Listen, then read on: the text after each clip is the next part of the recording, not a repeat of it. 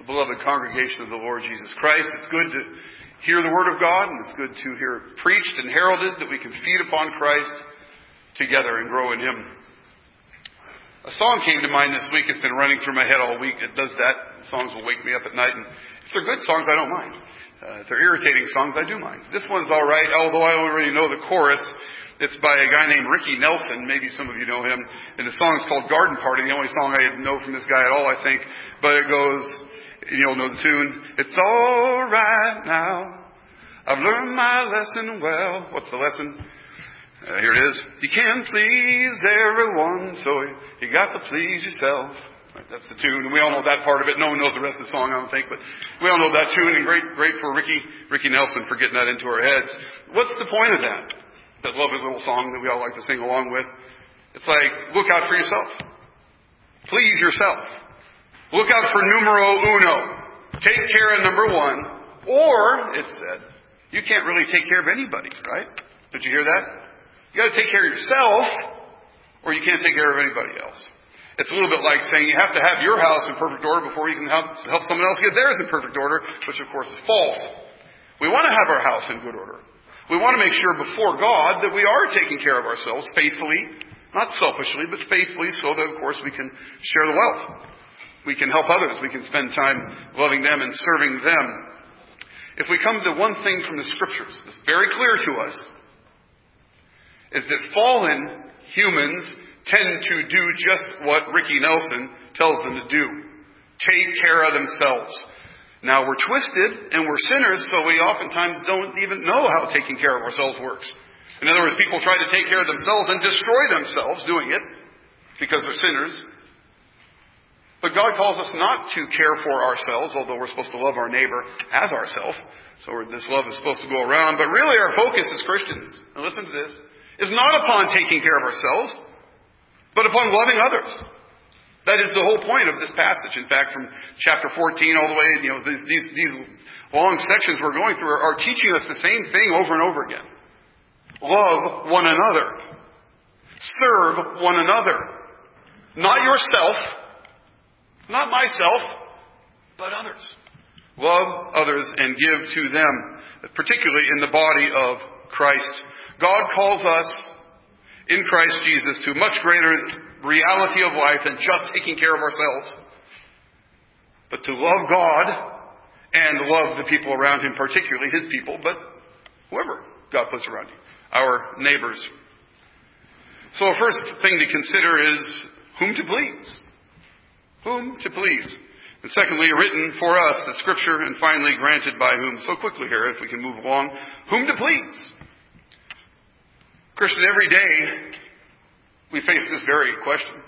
How are we going to conduct ourselves? What decisions are we going to make to please ourselves? To please other people? And in the final analysis, to please God. We, we certainly have responsibilities before God to ourselves. Okay, we're, if we're to love our neighbor as ourselves, we're not to hate our neighbor as ourselves. Right? We're not to loathe ourselves so that we can love everybody else. Granted, we loathe our own flesh and our sin, but that's something that God is purging away in Christ. Of course, we're supposed to hate the flesh, but we're not supposed to hate ourselves. In fact, God puts eternal life in front of us that we should want it. We should want the blessings of God for ourselves, but not in a selfish way. And in fact, those blessings God gives us, we just turn around and often give away to other people anyway. That's how God's organized spiritual gifts to, to work. But Paul says here, that the strong, there in verse 1, you can see in verse of chapter 15. We who are strong have an obligation to bear with the failings of the weak. Now note that Paul lumps himself in with the strong. We who are strong. Right? Not, not y'all over there who are the strong ones and he's. He's one of these guys that knows that God's made this world, the things in it are good, that, that it's lawful to use these things in the world, but not in such a way as making brothers stumble.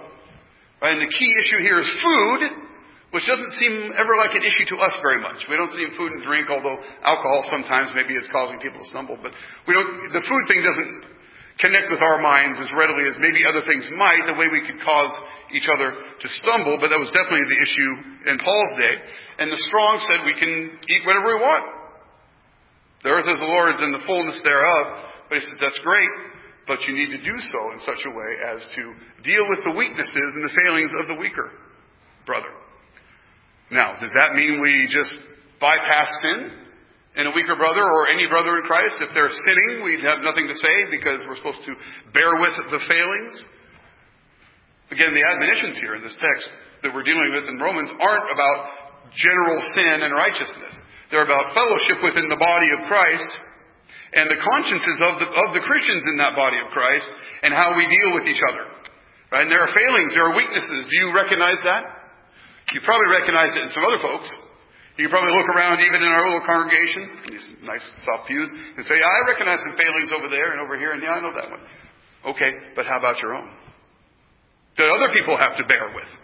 Right? As we love one another, we find ourselves in a strong spot of bearing with. And that's, that's what the, the word is, is taking up on your shoulders and bearing the weight of the failings and the, and the weaknesses of the weaker brother. Now, I think the world, along with that wonderful song that hopefully be ringing through your head from Ricky Nelson also, uh, that we take care of ourselves. We use our power with the strength that we have, being the strong ones, to look after ourselves and our people, right, and so on. And that's, that's God's given us that to take care of ourselves, to protect ourselves, to protect our loved ones. But when Jesus Christ came, He not only showed us how to use power, He's the strong one. Right? Remember when Peter goes after the ear of the servant, uh, and, and Jesus says what to him? Put away your sword, Peter. Don't you know I can call legions of angels? Okay? There's no lack of power in Jesus Christ. But in meekness, he gave himself up for the weak. The strong gave himself up for the weak to redeem the weak, the lost. You see, that's how, that's how Jesus uses his strength. He pours himself out for others. And that's exactly what we see here in this text. We saw it in Psalm, uh, the 69th Psalm that we read as well. There's, there's all kinds of struggles, there's all kinds of problems for the psalmist, but his mind is on the service to God dealing with suffering the insults to God and looking for God's salvation to come, trusting God to deal with not only the wicked, but even himself. And so we see that with Jesus. We read in 1 Peter chapter 3 this.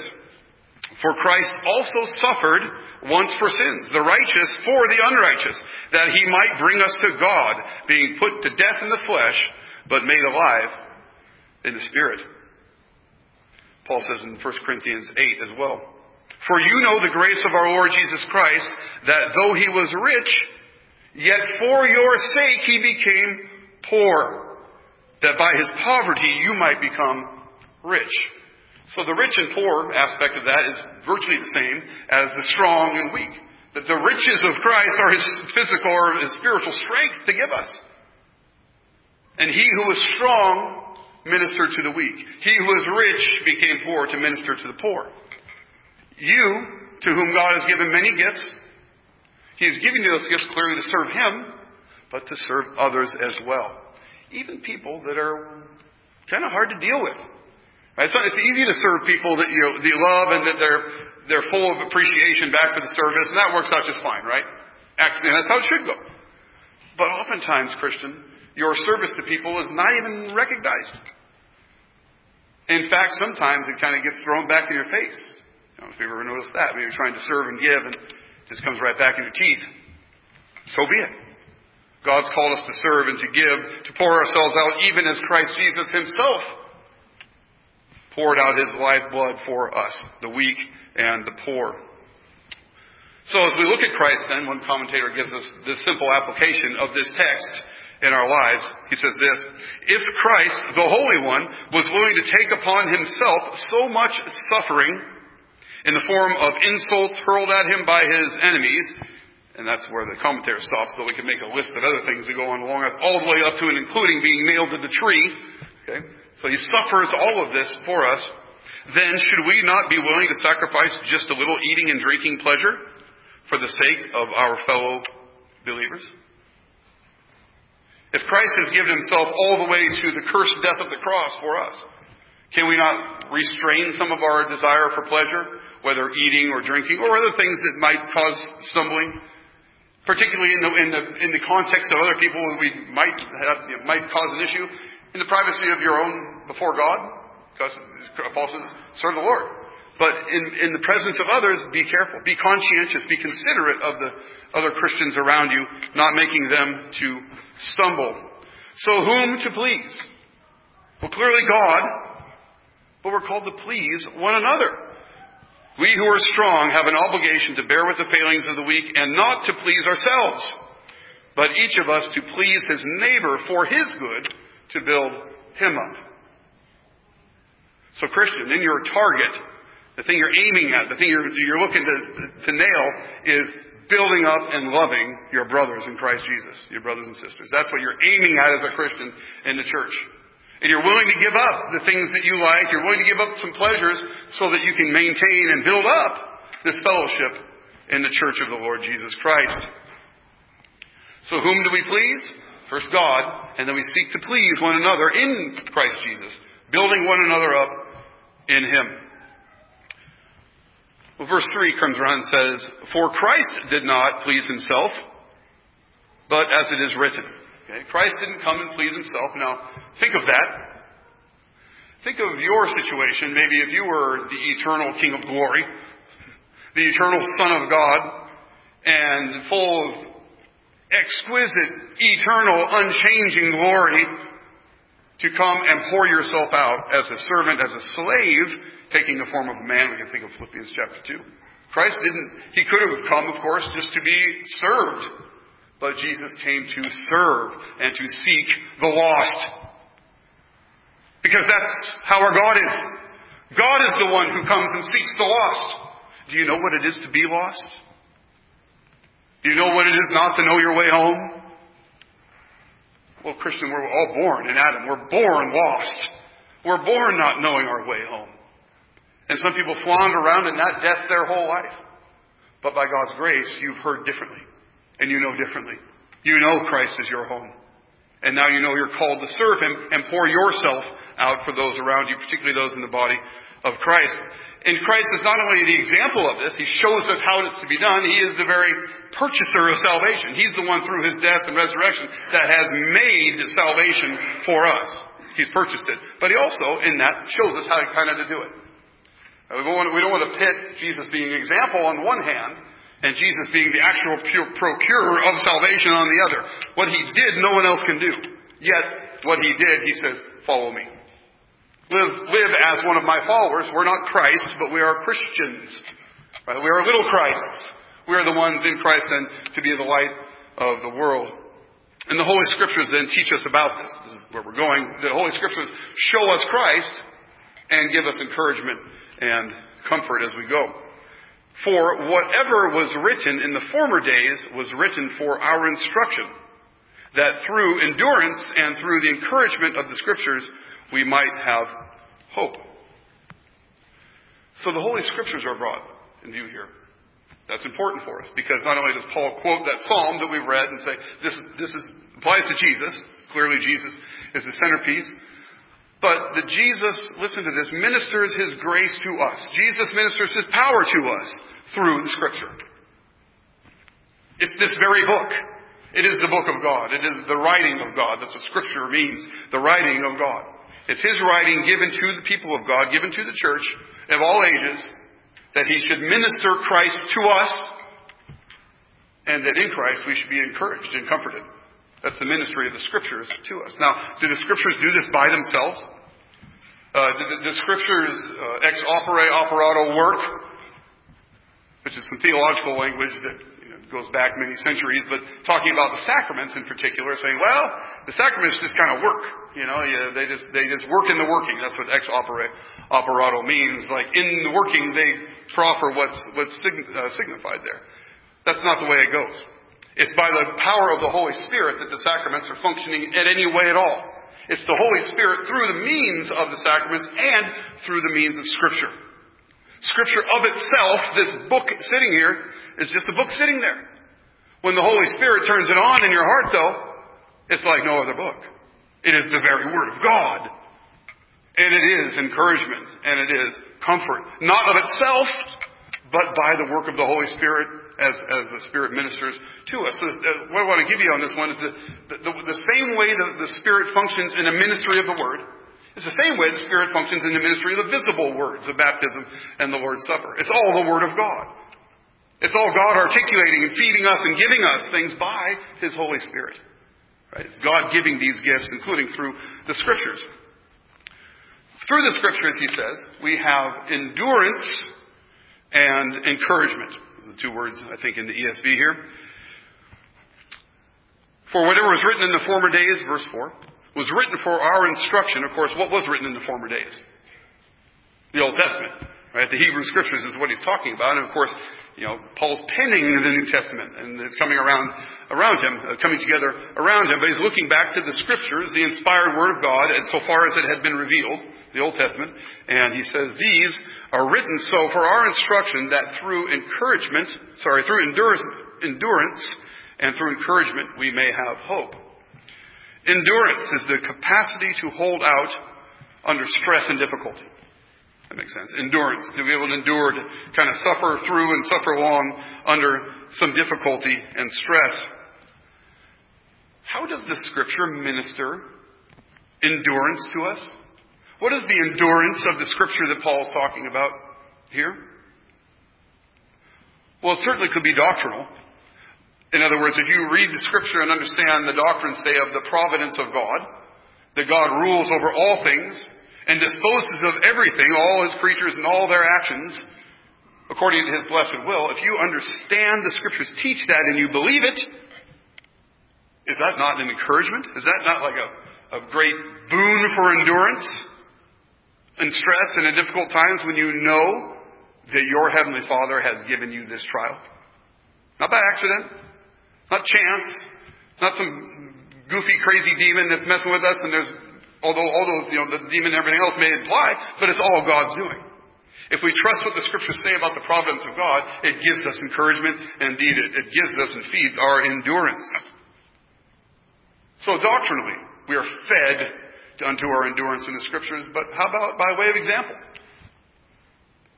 Can you think of any believers in the scriptures that through their endurance have encouraged you to endure as well, to shoulder up under the burdens and the difficulties of life? The one that comes to mind immediately for me, in, in conjunction with providence as well, is Joseph. Abraham, Isaac, Jacob, and Joseph, who goes to Egypt and gets sold down there by his brothers and uh, finally becomes the vice regent of, of all of Egypt and, and saves his family, um, bringing them down to Egypt. And of course, in chapter 50, verse 20 of, of Genesis, he says to his brothers, You meant this for evil, God meant this for good.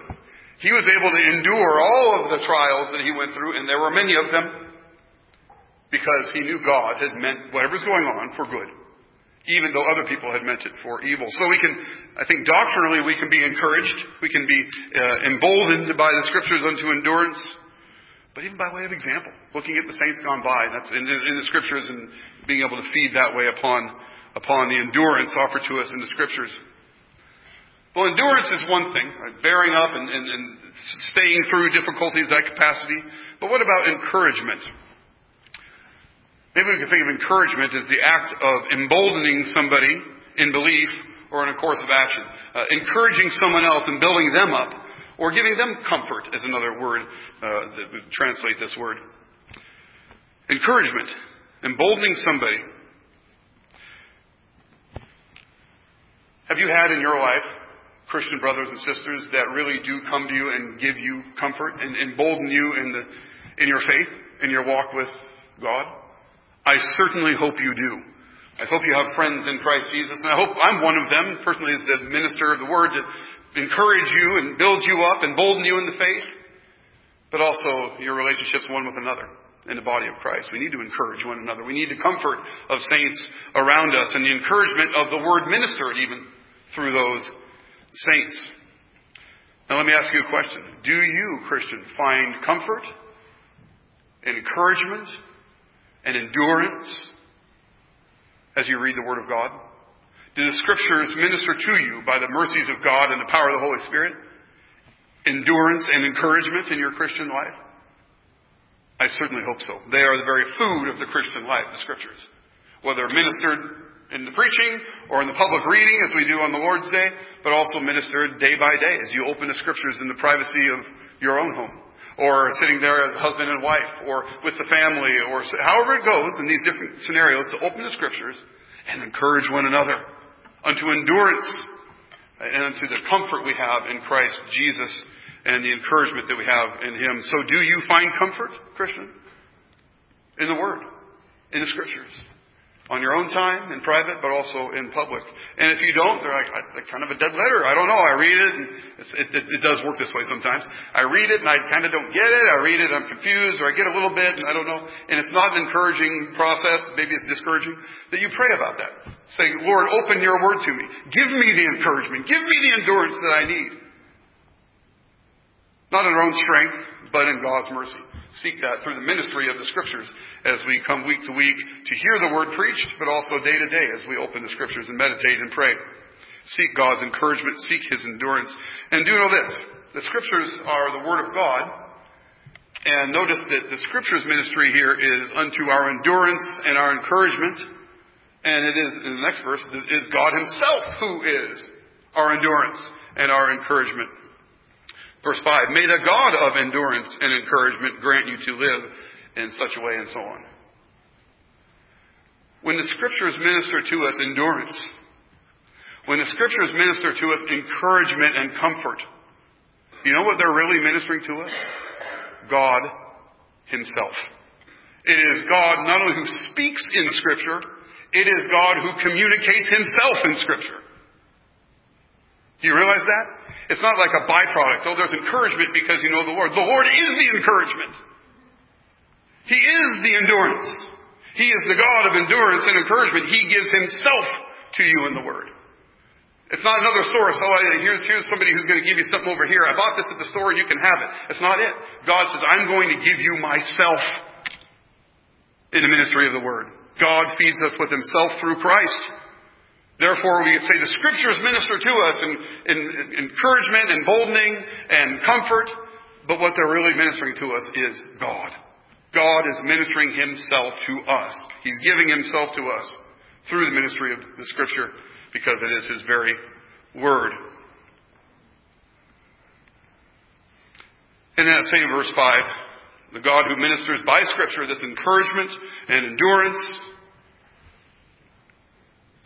says, May the God of endurance and encouragement grant you to live. So that's the third point. Granted by whom? May God grant you to have this, is what Paul's saying. It's like a prayer. He's not talking to God, but he's talking about a, wish or a desire that he has toward God to the, to the, the believers in Rome. So here's the issue. If God doesn't give this endurance and encouragement, it doesn't come.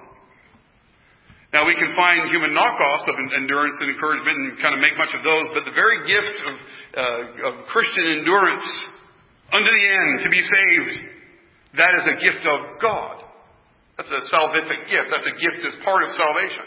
This endurance even unto the end. God gives that. God must give it or it's not going to be received.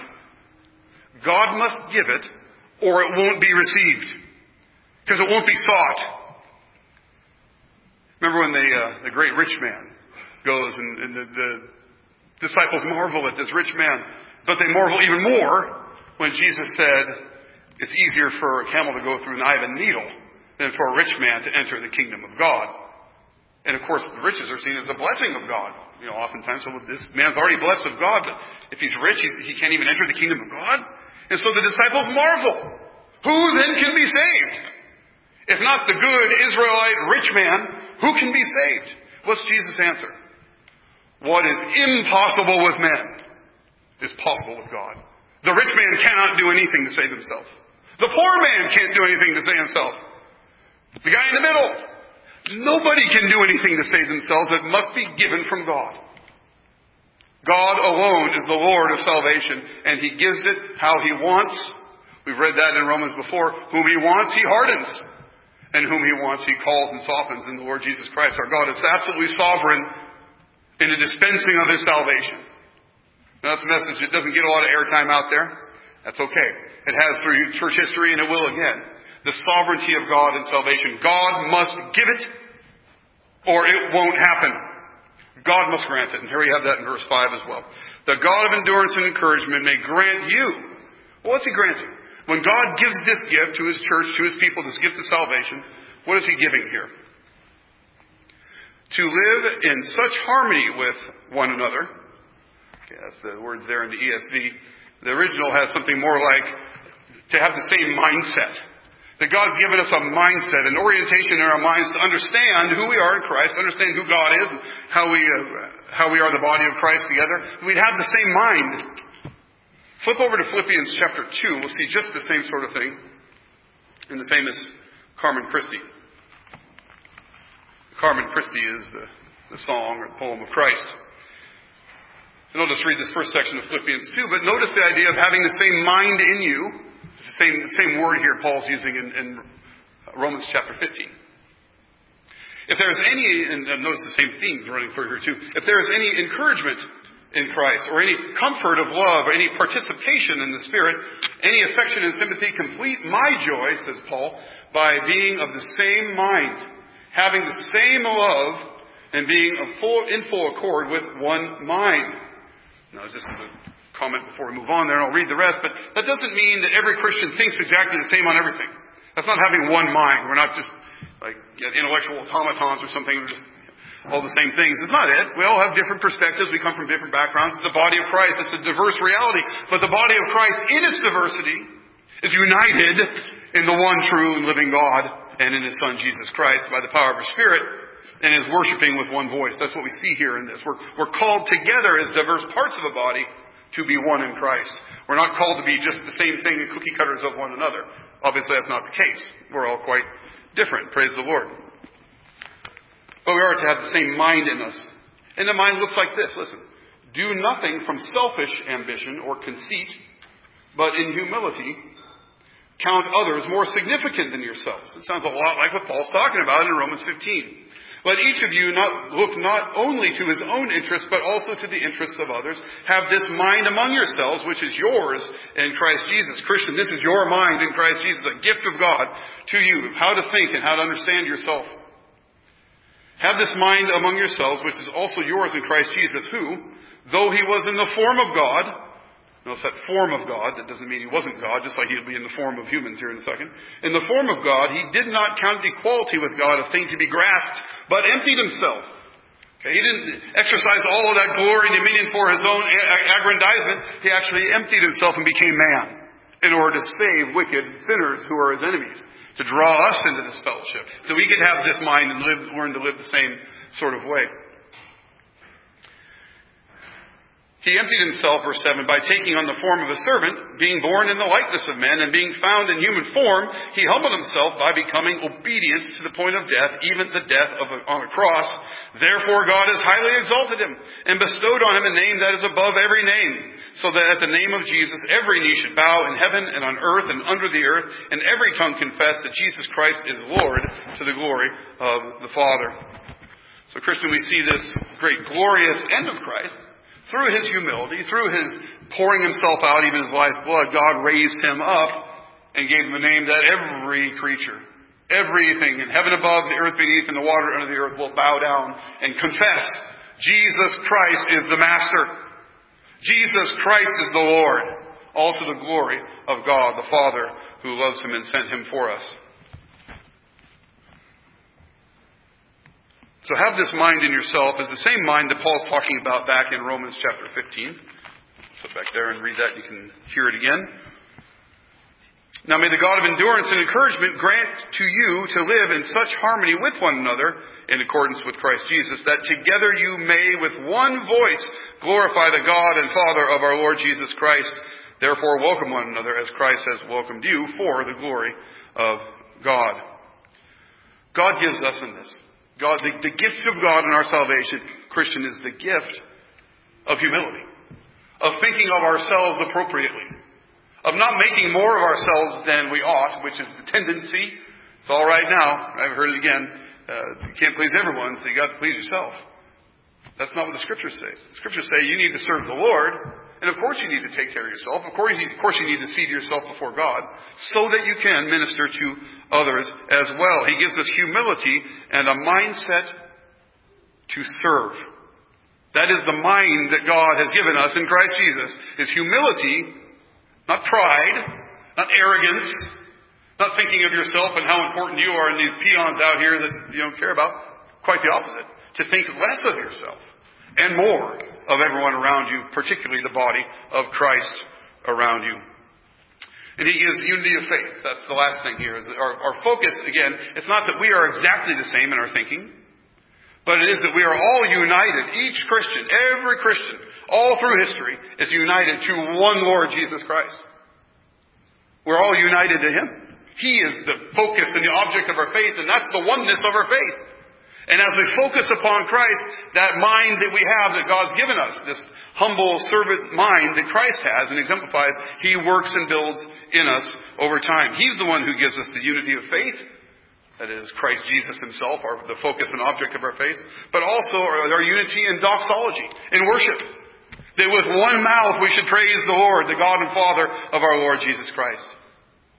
God's called us to unite our voices, to unite our lives, and worship Him and love one another. Worship Him and love one another. Worship Him and love one another.